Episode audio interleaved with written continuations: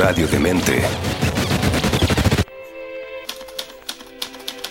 Leer, escuchar, ver, compartir, dialogar, debatir, construir. Todas y cada una de estas acciones depende de muchos, tantos factores. Y para descubrirlos, Antonella Esteves se reúne con diversos creadores y artistas para aclarar estos puntos en Cuestión de Gustos. En radiodemente.cl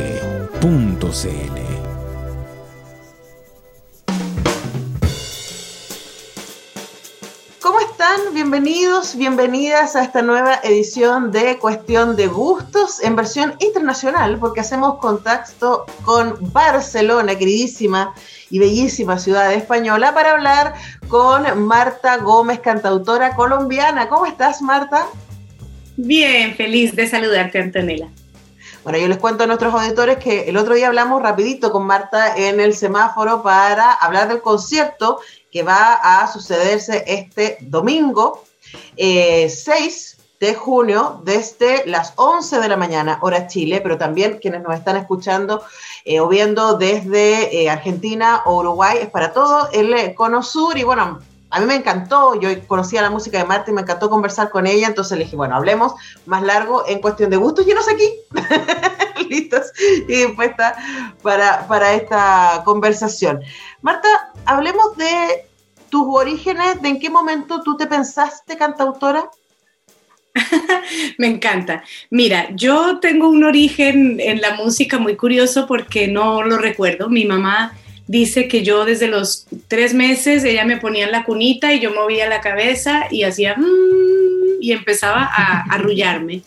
Y que claro, al principio eran como pues eh, sorprendidos, después ya, ya pasó a ser como el espectáculo de, de mi, de mi barrio, ya la gente iba a verme, eh, arrullarme. Y entonces obviamente eh, crecí cantando, pero es curioso porque nadie en mi familia ni canta, ni es afinado, ni nada. Y esta niña era cantando todo el día. Eh, y eso fue lo que a los cuatro años mi mamá dijo, bueno, yo no puedo guiarla por este camino, así que tuvo la, la, la- la idea maravillosa de meterme en un colegio musical. Y entonces yo desde los cuatro añitos entré a este, a este colegio eh, donde las niñas, era de, mujer- de mujeres solamente, donde las niñas a los seis años entraban al coro y yo entré a los cuatro, a mi primer día, ya fue como, eh, para acá.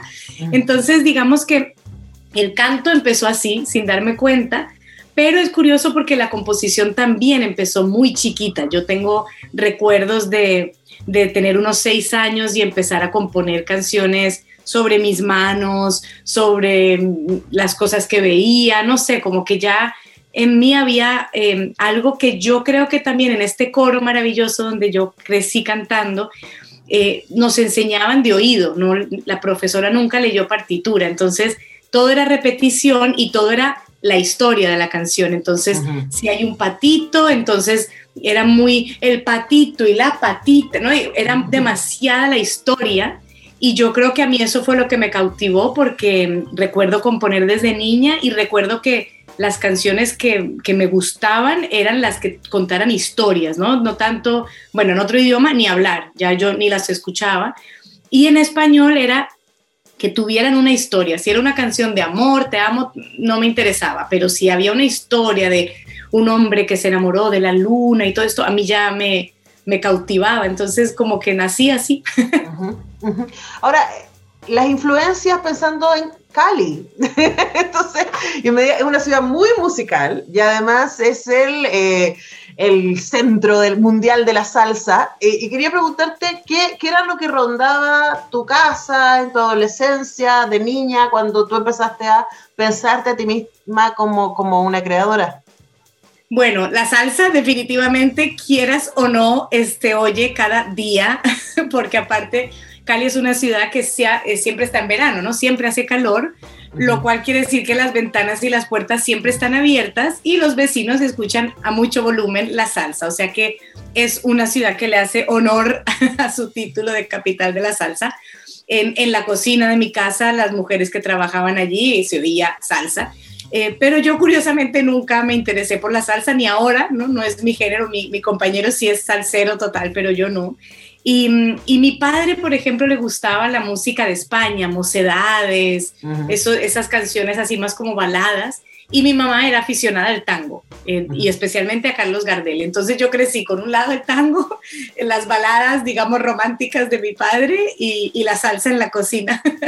Pero para mí la influencia realmente más fuerte fue el coro, o sea, poder crecer desde los cuatro añitos cantando en un coro significa que yo tenía acceso a canciones de Marlena Walsh, a canciones de Violeta Parra, de Víctor Jara, todo lo que fue, lo que se pudiera cantar, ¿no? Pablo Milanés tenía canción, arreglos bellísimos para coros, eh, zambas argentinas, eh, cantatas, operatas, ¿no? Había como una mezcla zarzuela, ¿no? Y, o sea que más que en mi casa, que si estos eran lo que se oía, eh, fue mi coro. Y más adelante en mi adolescencia, ya mis hermanos mayores empezaron a traer el rock por un lado, que nunca me interesó, ni, ni la sonoridad, ni el, ni el idioma, porque eran en inglés estos grupos como de rock metálica y todo esto que a mí no nunca me interesó, pero eh, sí mi hermano un día trajo a la casa un cassette de Silvio Rodríguez y yo ya me perdí. esto es lo que yo quiero hacer, o sea, este hombre pasó a ser ya el cassette que yo oía día y noche y a partir de ahí ya no volví a salir de, del cantautorismo. Bueno, yo tengo un amigo muy querido que dice que Silvio Rodríguez es el mayor poeta en español. Fin. sí. Es, el Bob Dylan de, inglés, digamos. nosotros, yo también concuerdo con tu, con tu amigo sabio, pero para igual tenemos maravillosos, pero Silvio para mí es una cosa que todavía la estudio, ¿no? Todavía estudio su música. Es, Además que reconozcamos, ah, pasan dos cosas ahí. Yo siento que casi todos los adolescentes latinoamericanos hemos, tuvimos un momento Silvio hay como, en mi caso, hay como tres discos de Silvio que me sé de pe a pa y lo puedo cantar ahora, aunque ya no le escuche. Eh, y también eh, hay otra cosa que es su transformación musical, como puede hacer cosas muy con la guitarra tranquilamente, él y su, su guitarra, y otras cosas orquestadas, más, más importantes ahí en, la propuesta sonora. Pero antes de ir a eso, eh, quería preguntarte por la experiencia coro porque quienes hemos tenido la alegría de cantar en coros en algún momento de nuestra historia sabemos que es una experiencia súper transformadora y súper colaborativa que obliga a pensarte en relación con otros. Y yo creo que eso es un aprendizaje para la vida. Cuéntanos qué te dejó el coro, además de, las influencias musicales. Bueno, mi coro es todo en mi vida. Mi, mi maestra que falleció hace dos años, Flora, es como mi madre, ¿no? Yo eh, eh, todos mis discos están dedicados a ella, la, estábamos en contacto permanente y ella me decía que no, yo no hice nada, ¿no? Pero para mí todo lo que yo sé eh, viene de, Flora, realmente, sin exagerar, porque era una mujer que nos, nos metió como todo lo que para mí hoy en día es fundamental, que es primero lo que tú dices, ¿no? Cantar en coro hace que tengas que ser afinado porque una, ella nos decía cucarrón, que es como un bichito, ¿no? una persona que cante mal ya daña todo el coro, ¿no? Y este era un coro de niñas desde los 5 hasta los 16 años, de una calidad que yo nunca he visto en ningún otro coro, de adultos incluso, porque ella era exigente en la, en la afinación, tenía que ser perfecta. Entonces, primero tienes que tener un oído y desarrollarlo para poder cantar a voces, a cuatro voces y todo, pero también lo más interesante para mí, y yo creo que es algo que me gustó mucho, era que tú no puedes destacar, es decir, tu voz no puede ser la, la más importante, ¿no?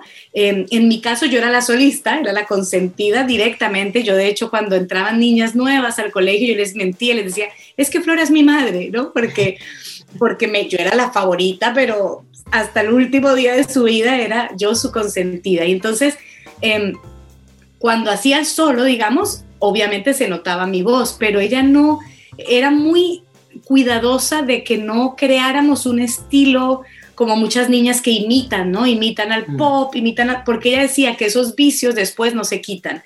Mm. Entonces era un coro en el cual necesitábamos tener una voz muy clara eh, y muy directa. Entonces casi no hacíamos un vibrato o unas cosas así raras.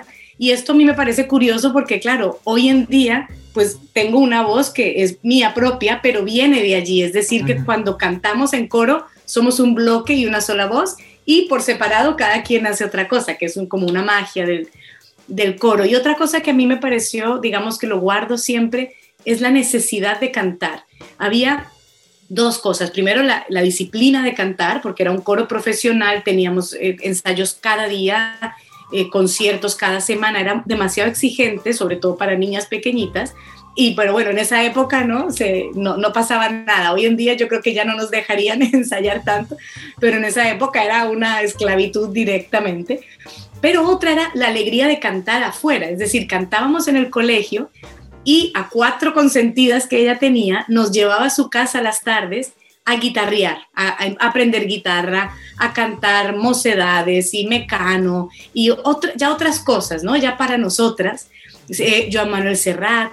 Entonces, este, esta doble vida, ¿no? De, de la disciplina del coro a la delicia de aprendernos canciones para nosotras cada tarde, es como una mezcla que yo lo llamo la necesidad de cantar, ¿no? Esas ganas de cada día cantar, era nuestra manera de comunicarnos. De hecho, ahora me pasa que cuando nos vemos eh, con todas las, las, mujeres del coro, porque claro, hay, niñas desde 18 años que recién salen del colegio, hasta mujeres de 50, ¿no? Todas fuimos alumnas de Flora. Y, y nos pasa que tú te imaginarías a 40 mujeres en un espacio cerrado hablando, ¿no? Como cotorras, y no, es hola, hola, listo, canciones, y empezamos a cantar y no paramos, ¿no? Eh, había una, una cosa de, de no hablar, de ni siquiera entre mujeres que nos encanta contarnos nuestras cosas, no, el, el espacio del coro es para cantar y cantamos horas hasta quedarnos afónicas. Bueno, Vamos a hablar de eso y más, pero es momento de ir a escuchar una canción. Estamos con Marta Gómez eh, desde Barcelona compartiendo su música. ¿Y qué vamos a escuchar ahora, Marta? Bueno, a mí me gustaría escuchar eh, Manos de Mujeres, que es una canción dedicada a la fuerza femenina y como estamos hablando de, Flora, una gran mujer, pues qué mejor que dedicársela a ella. Oye, pero esta canción, tú tienes un par de invitadas maravillosas. Eh, cuéntanos un poquito cómo fue ese, vínculo con eh, Martirio, madre maravillosa, fantástica figura del flamenco jazz. Me encanta Martino, encuentro que es una, es una maravilla, ella, su persona. Eh, y bueno, Ana eh, Echeverry, ¿cierto? Que eh, tremenda, por supuesto, por la, mucha gente la conoce por la voz de Terciopilado, pero ella ha tenido una carrera muy interesante de manera solista. Bueno, esto fue una canción que yo compuse hace muchos años, la grabé en un disco y cuando estaba haciendo mi disco este instante con un productor amigo mío que se llama Juan Andrés Ospina, él me dijo, oye, yo quiero hacer como una versión de Manos de Mujeres, pero más alegre, más en cumbia. Mi, versión era mucho más andina, eh, la primera. Entonces yo le dije, claro, adelante, arréglala, ¿no? Y me dijo, yo quiero eh, tener otras mujeres allí. ¿A quién se te ocurre? Entonces empezamos a pensar en la posibilidad de invitar a otras mujeres en, la canción. Y curiosamente, la primera que se nos ocurrió fue a Nat Cohen, que es una clarinetista israelí maravillosa. Entonces él le escribió unas líneas y ella, bueno, improvisó maravillosamente en el clarinete. Esa fue como la primera eh, adición a la canción. Y yo adoraba siempre a Andrea Echeverry. Es, eh, crecí oyéndola, amo su figura, amo su fuerza. Bueno, ella es maravillosa y ahora que la conozco más, la quiero. Y no tenía ningún contacto con ella pero yo quería sacar, sacarnos a todos de nuestro entorno, digamos, yo no canto cumbia, Andrea tampoco y Martirio tampoco, entonces yo quería que todas estuviéramos ahí desnuditas en, un ritmo nuevo. Entonces le dije a Andrea por Twitter, ¿no? Porque no la conocía, le, le mandé un mensaje que si le gustaría cantar conmigo, bueno, y no. Y me respondió hermosamente, me dice, sí, conozco tu trabajo y me encantaría. Y yo le dije, mira, me encantaría también obviamente pagar por tu trabajo, ¿no? Yo no tengo mucho, soy independiente, pero lo que me digas y me dice, dame una clase de técnica vocal, ¿no? Y ahí me, me, me mostró quién era, ¿no? Ese ser absolutamente generoso que está feliz de, de compartir su arte y de, y me acuerdo que me decía, a ver, calentemos, porque es que tú has estudiado, ¿no? no, pero además eh, me, imagino, Marta, lo que debe ser que alguien que tú creciste escuchando, que tú tienes como un referente, no solamente te diga, conozco tu trabajo y feliz canto contigo, sino además como, enséñame. Tremendo. Hermosa. Eh, eso es ella, ¿no? Es ella. Y yo había conocido a Martirio Em, personalmente, unos meses atrás, en un evento, en un, homenaje a Chabela Vargas que habíamos hecho en Barcelona, y yo había cantado canciones de Chabela y ella había venido a charlar de su amistad con Chabela. Nos conocimos, em, la adoré, por supuesto, porque es una figura maravillosa. Y entonces muy lindo porque cuando se acabó el evento ella me dijo, eh, te doy a mi teléfono, cuenta conmigo, pero me lo dijo de una manera tan genuina, ¿no? Como llámame, si vas a Madrid, llámame, cuenta conmigo. Y yo me acordé de esa frase eh, y la llamé, ¿no? Y le dije, mira, como tú me dijiste que contara contigo, tengo una canción con Andrea, que, a quien ella también conocía, nos gustaría que cantaras. Yo sé que no es lo que tú cantas, ni yo, ni Andrea, pero nos parece que puede ser hermosa tu voz.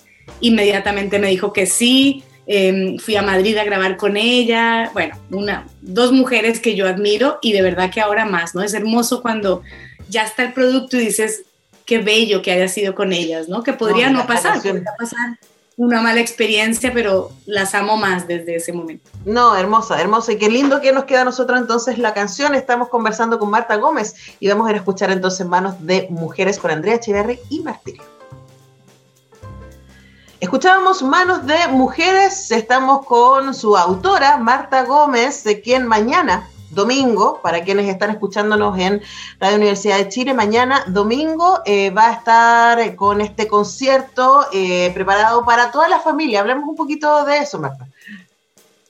Bueno, es un concierto que realmente yo lo digo siempre, pero yo a mí me encanta cantar, canto todo el día, canto todos los días y me encanta compartir con las personas en concierto cuando puedo ir, pero en esta realidad nueva a través de la pantalla, ¿no? no soy muy amiga de las redes sociales, estoy siempre haciendo en vivos, porque así como a mí me encanta y necesito cantar, sé que las personas necesitan canciones y sobre todo en estos momentos.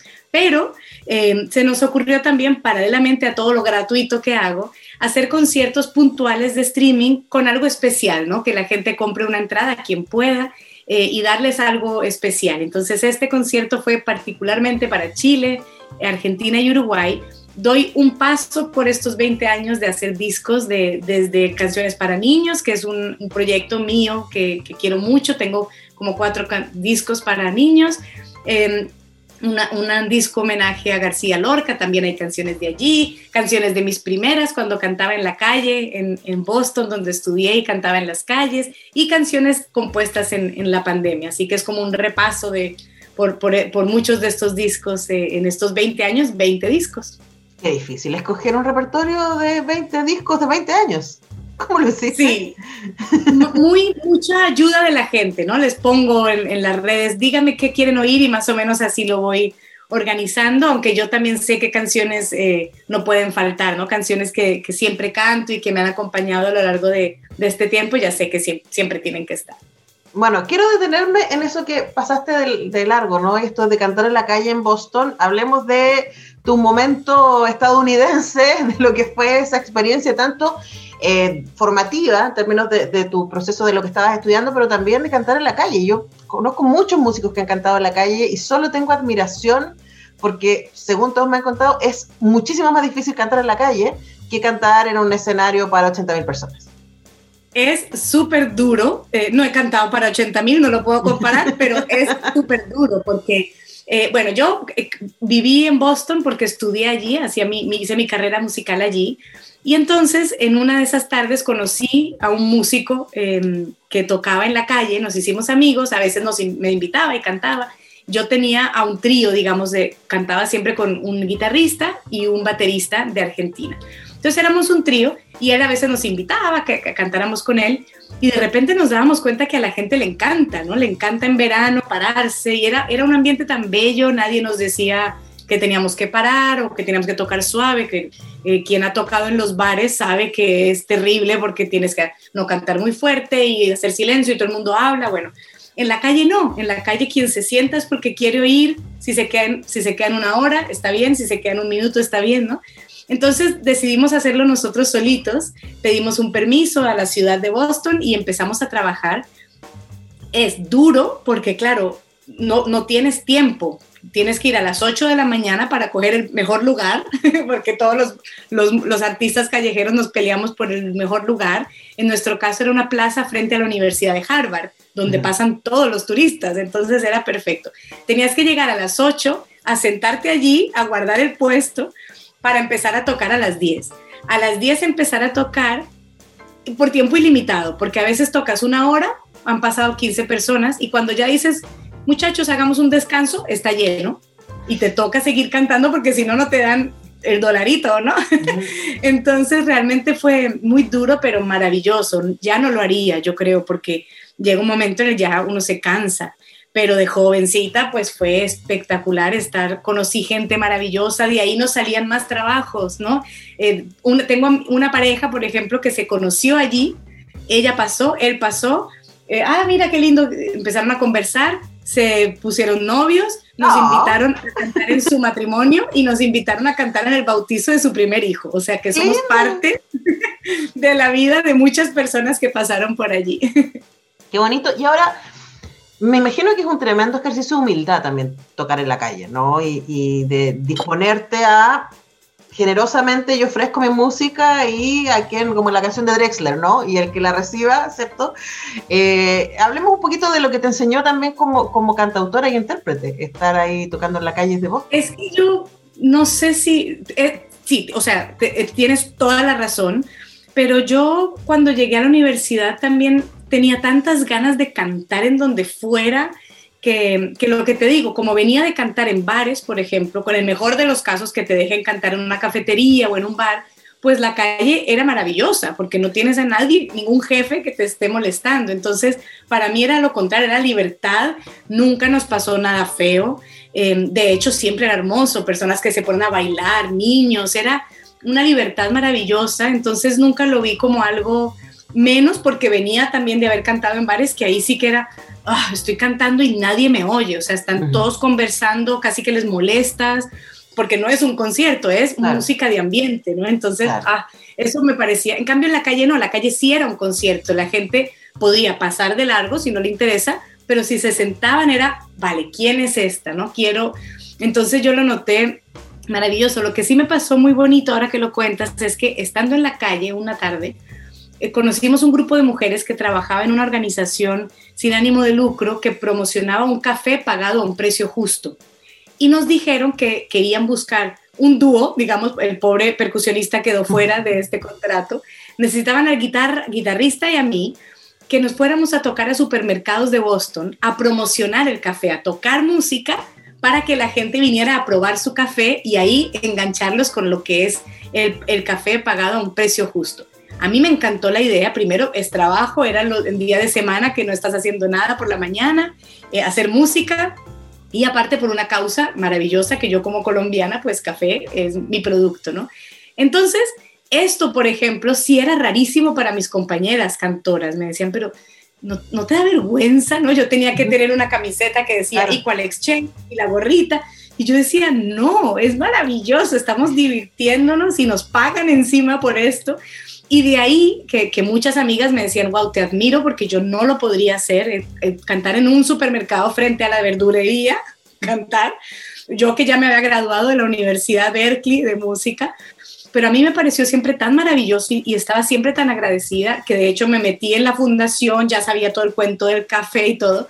Y, y, fue tan bonito que uno de los conciertos más importantes de mi vida, que fue abrir el concierto para Bonnie Raitt y John Mayer, que son figuras del mundo de la música, salió por ellas, por esta fundación, porque la fundación Equal Exchange, para la que yo cantaba en los supermercados, patrocinaba el concierto de Bonnie Raitt y John Mayer.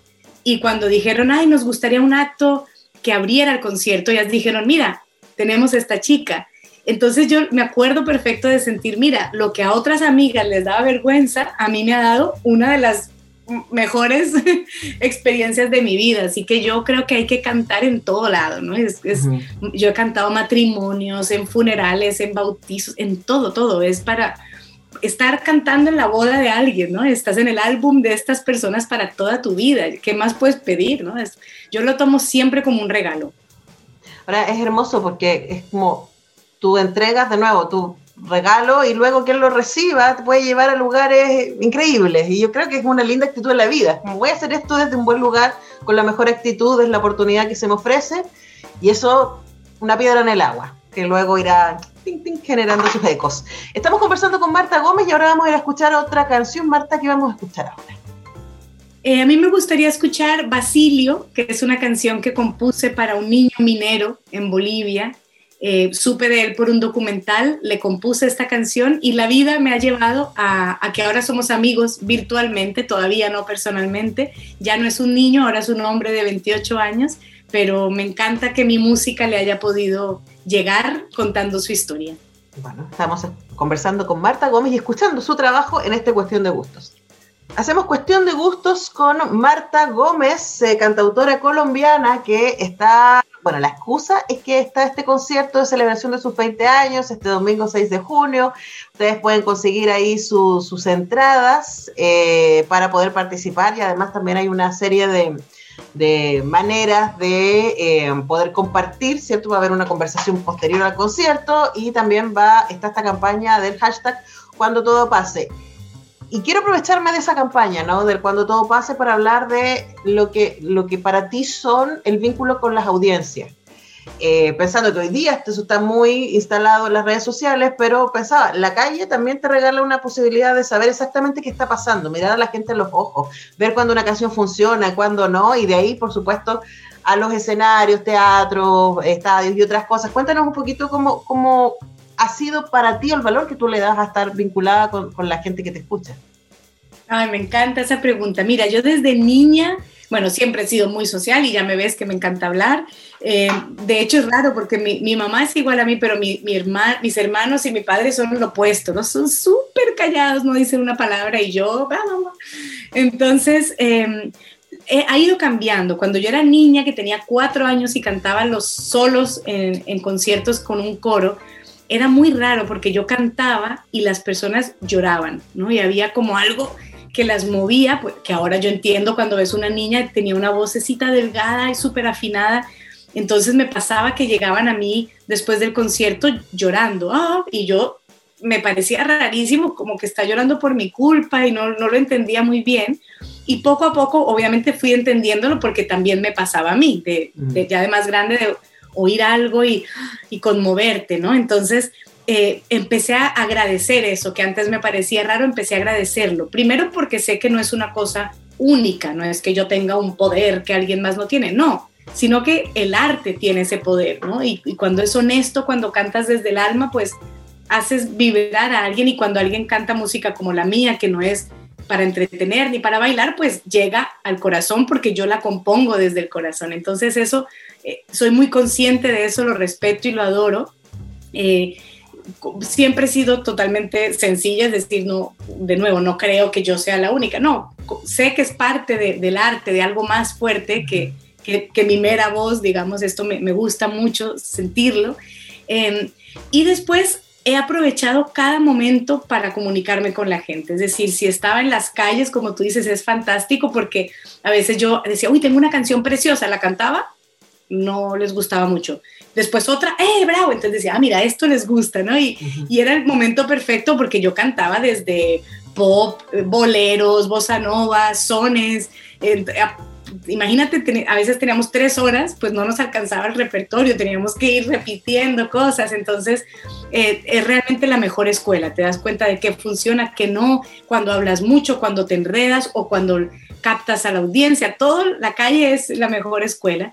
Em, y ahora cuando están las redes sociales, ya desde antes que estaba MySpace, una red social que era de música, que a mí me encantaba, ya ahí para mí siempre era comunicarme de la manera que sea, nunca lo he tomado como, como que algo, una, algo que está entrometiéndose en mi privacidad, no, me encanta, me encanta compartir em, mi vida, muestro fotos mías de mi familia, de cocinando y cantando, no sé, como que siento que eh, no, no, soy ajena a eso, me encanta, lo respeto cuando hay artistas que dicen, mira, no puedo con esto, pero a mí me encanta y yo hago mis en vivos, mi sueño siempre era tener un programa de radio, de televisión, así que yo soy feliz compartiendo mis cosas, ¿no? De hecho, creo que la gente, eh, siendo una figura pública, digamos, no, no, no siento falta de respeto de nadie, ¿no? Como que, y siento que es por eso, porque como que me abro tanto eh, soy como tan clara en, mi discurso que no encuentro el típico comentario de si soy fea o lo que sea. No, siempre es desde la alegría, ¿no? Me, gusta mucho. Creo que las canciones también son muy, muy específicas, entonces nadie, no recibo muchas críticas ni odio a través de las redes y entonces me encantan. Realmente me encanta comunicarme con las personas. Uno podría sospechar, Marta, que eso sucede también por una cosa como de comunidad, ¿no? Es como que, en los conciertos es mucho más evidente, ¿no? Cuando uno sigue a un músico, hay ciertos valores detrás de eso normalmente. Entonces, cuando uno va, presentando los conciertos que yo voy, vas a ver a Silvia Pérez Cruz, a Drexler o a Kevin Johansen, que son los de este lado. Acá Nano Stern, por ejemplo, cierto Manuel García, esta gente maravillosa. Y es como que somos todos más o menos los mismos, que escuchamos esta música y tenemos más o menos no solamente ciertos gustos, sino también ciertos valores. Y a mí siempre me ha llamado la atención y lo he conversado con muchos creadores y creadoras de ser parte de la banda sonora de la vida de alguien que no conoces. Esa cosa me parece Lo amo. Lo amo porque aparte pasa el tiempo, ¿no? Y yo no me doy cuenta, yo me siento que tengo 18 todavía, pero me encanta porque ahora conozco, claro, jóvenes, ¿no? Que me dicen, ay, yo crecí oyendo tu música. Y digo, no, a mi madre oía tus canciones. Digo, qué raro, ¿no? Es, es maravilloso. Y sobre todo porque yo también tengo mi banda sonora, o sea que yo sé lo importante que es lo que eliges, ¿no? Lo que oyes en un avión, en un tren, eh, eh, que te escojan a ti es como fantástico. Sobre todo, por ejemplo, cuando cantan mis canciones, que ah, en, una guitarreada canté una canción tuya, porque yo también en mi casa canto canciones de Drexler y de Nano Stern, ¿no? Y me encanta cuando, cuando digo, siempre les digo a mis amigos, me siento como Silvio Rodríguez, ¿no? Cuando alguien canta una canción mía, porque es y, cuando las graban y todo es como, es un hijo, un hijo tuyo que alguien más lo, lo está entendiendo, ¿no? Me, me parece precioso. Además me parece tan lindo estos cruces, ¿no? Y, me acuerdo que alguna vez conversábamos con el nano eh, sobre cuando eh, Poliño Mosca graba una canción de Nano Stern y los coros los hace Pedro Aznar. Y, y conversamos con el nano así como, ¿cómo pasó eso? ¿En qué momento? Es muy lindo esos cruces. Es muy lindo. Hace poquito que compartió el nano una versión de Pedro Aznar cantando su canción em, Nube, creo que se llama. Y yo decía, ya uno se puede morir, digamos, en ese momento, ¿no? O sea, que Pedro te cante una canción ya es como, vale, ya está, corten. Listo, es, es maravilloso. cumplido.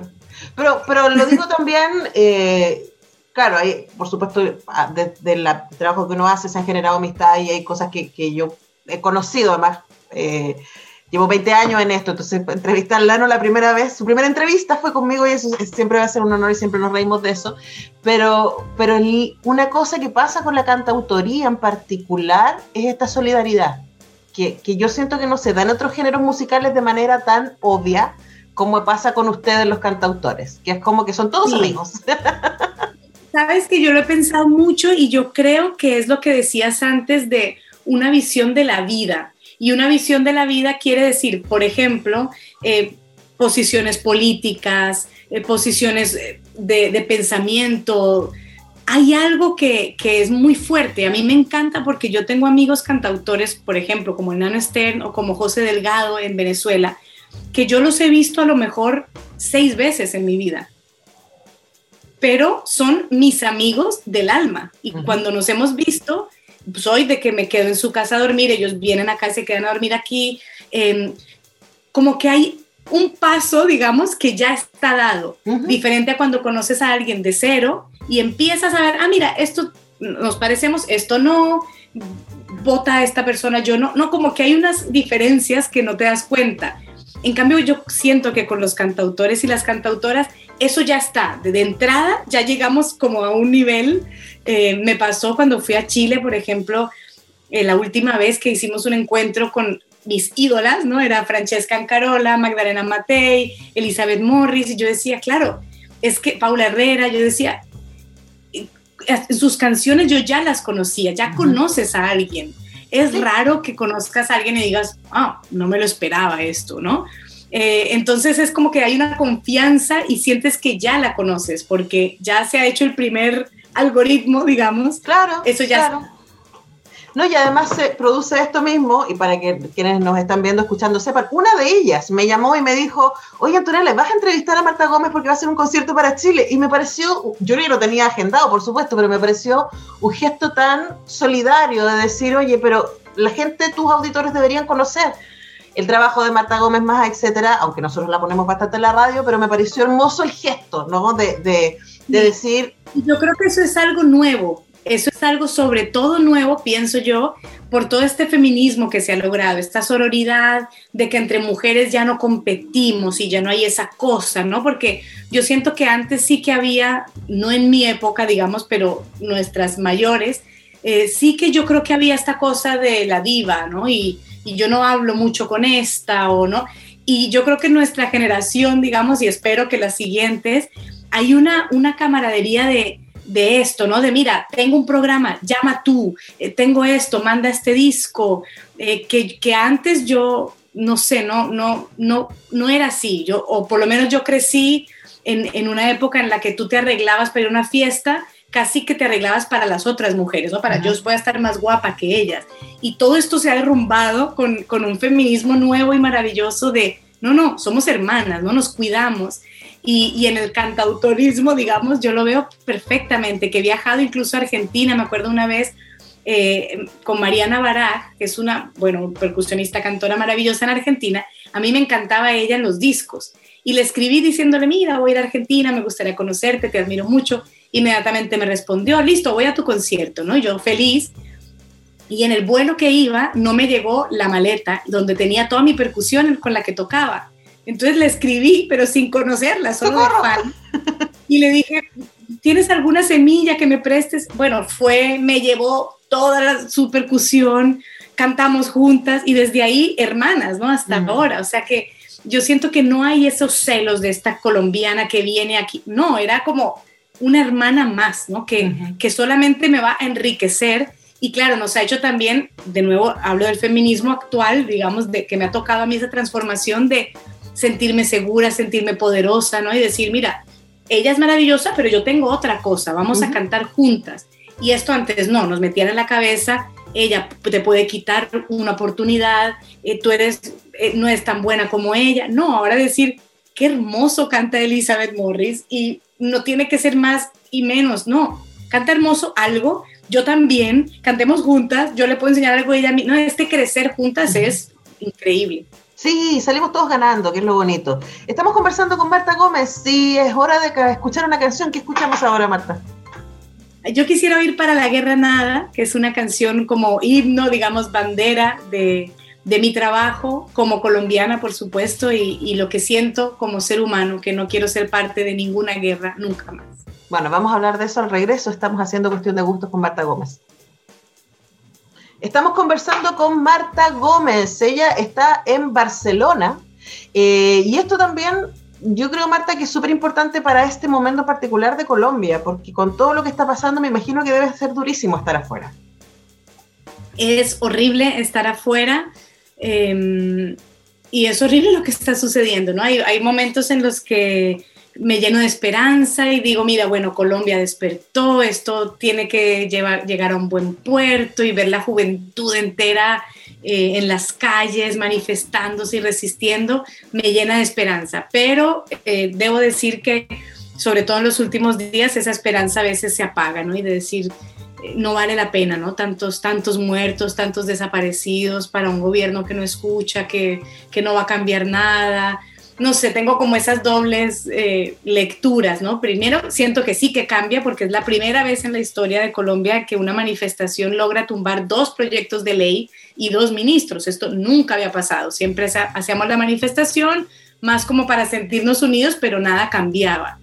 Eh, pero claro, ha habido un nivel de violencia extremo y como ahora están los, las redes eh, sociales, entonces es terrible porque nos enteramos de todo en el momento, ¿no? Cosas que nunca ningún periódico ni ningún noticiero mostraría, pues ahora lo, lo, vemos, vemos a la policía disparando, vemos a civiles disparando contra, contra hermanos, ¿no? Y esto es algo que, que es muy fuerte, ¿no? no yo no, no sé ni qué pensar, hay momentos en los que te digo, tengo esperanza, hay momentos en los que digo, muchachos, váyanse a la casa, cuiden su vida como sea y, y, ¿no? y esto seguirá igual. Pero yo creo que ellos nos van devolviendo la esperanza.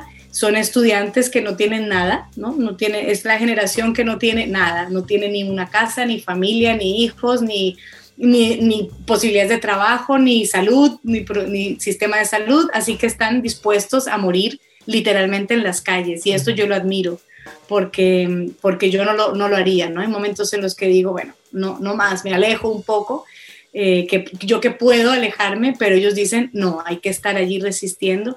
Hace un, par de días me pasó una cosa muy, muy triste, eh, digamos, a todos, pero a mí me, me, me, chocó bastante porque hay un grupo que se llama el Cacerolazo Sinfónico, ¿no? De todos estos grupos que se hacen, organizan para manifestarse en la ciudad de Cali, donde yo soy. Eh, se organizó muchos alumnos de música de la Universidad del Valle a tocar música, ¿no? Y a, y a ser parte de la manifestación con sus instrumentos sinfónicos. Eh, y un, uno de ellos, Álvaro, eh, que toca el corno, eh, me mandaron el video de tocando toda la orquesta para la guerra nada. Todos juntos, claro, a mí se me escurrían las lágrimas, ¿no? De pensar, estoy ahí, aunque no esté físicamente, mi canción está allí. Y un momento como tan bonito, con una canción tan clara para la guerra nada. Cinco minutos después de que tocaran esa canción, la policía lo, lo capturó eh, porque decían que era un vándalo, ¿no? Que estaba dañando las manifestaciones y, y, lo, estuvo preso durante va, varias horas, varios días y gracias a la presión de la gente logró salir. Pero fue un golpe para mí tan fuerte porque decía, pero yo lo vi en el video, ¿no? Ver el video de, de un chico con su corno, estudiante de música, alumno de amigas mías que son profesoras de allí, y bueno, muy, muy, duro, ¿no? Muy doloroso por un lado, y se salvó la vida porque los alumnos estaban filmando y, y compartieron esos videos, si no, la, no hubiera contado la historia, ¿no? Y, y, bueno, momentos que son, digamos, bonitos con la música y después, ah, es como un puñal, ¿no? Decir, pero estaba tocando para la guerra nada minutos antes, muy, muy doloroso. Bueno, es un poco lo que, lo que pasó aquí y por eso también nos hermanamos, ¿no? Me acuerdo cuando, cuando pude estar en Colombia en noviembre del 2019 y, y le comentaba a la gente que me preguntaba ahí, yo le decía, la belleza y el horror, eso es lo que nos está tocando asistir, es al mismo tiempo las dos cosas, la belleza y el horror, porque al igual que, que en Chile, en Colombia se hicieron pactos para superar un status quo anterior, ¿cierto? Muy belicoso, muy difícil, pactos que se hicieron también a espaldas de la gente y que de alguna manera mantuvieron un status quo de, de, inequidad, ¿cierto? Y también, al igual que en Chile, se vendió hacia afuera la idea de que aquí está todo en paz, aquí está todo tranquilo, aquí la gente está contenta, etcétera, cuando el cotidiano de la gran mayoría de la población, tanto en Chile como en Colombia, es tremendamente desafiante, y de ahí las manifestaciones. Eh, y ahí para, para, cerrar, Marta, preguntarte por como esta historia que tú contabas, ¿no? que tu canción esté ahí, tú te has referido de manera consistente a la situación en Colombia, sacaste una canción hace poco también eh, respecto a eso. ¿Cuál es el rol, sientes tú, que tienen los creadores y creadoras en una situación como esta? Contar la historia. Yo creo que tenemos dos roles. El primero es contar lo que pasa, contar en canciones. De hecho, me encanta eh, ver un montón de artistas que ahora están componiendo sobre esto, sobre las calles. Esto antes no se veía en, mi país, ¿no? Porque como la guerra no se nombraba y eh, entonces era como algo así que medio se contaba. Eh, y entonces me encanta ver a, a, los compositores jóvenes contando las historias, ¿no? De lo, de lo que está sucediendo. Creo que ese es nuestro papel principal. Y el segundo, acompañar. Desde la música, desde nuestras canciones, estar ahí allí dándole esperanza a las personas, ¿no? Quisiéramos poderles eh, salvar la vida y ayudarlos a todos, no se puede, pero sí que podemos abrazar y acompañar desde las manifestaciones hasta la, el alma de cada persona, de cada persona que, va, que vaya en, en, su, en su auto, que vaya al trabajo, que esté en la casa limpiando, que esté en la crianza de sus hijos, que sean profesores. Si tienen canciones como las nuestras que son no violentas, que son armoniosas, que son dulces, seguro que vamos a endulzar un poquito la, la vida de, las personas en general, espero. Y no es para nada menor ese rol de acompañar y de dar sentido y de relatar, eh, básicamente porque somos seres construidos de relatos.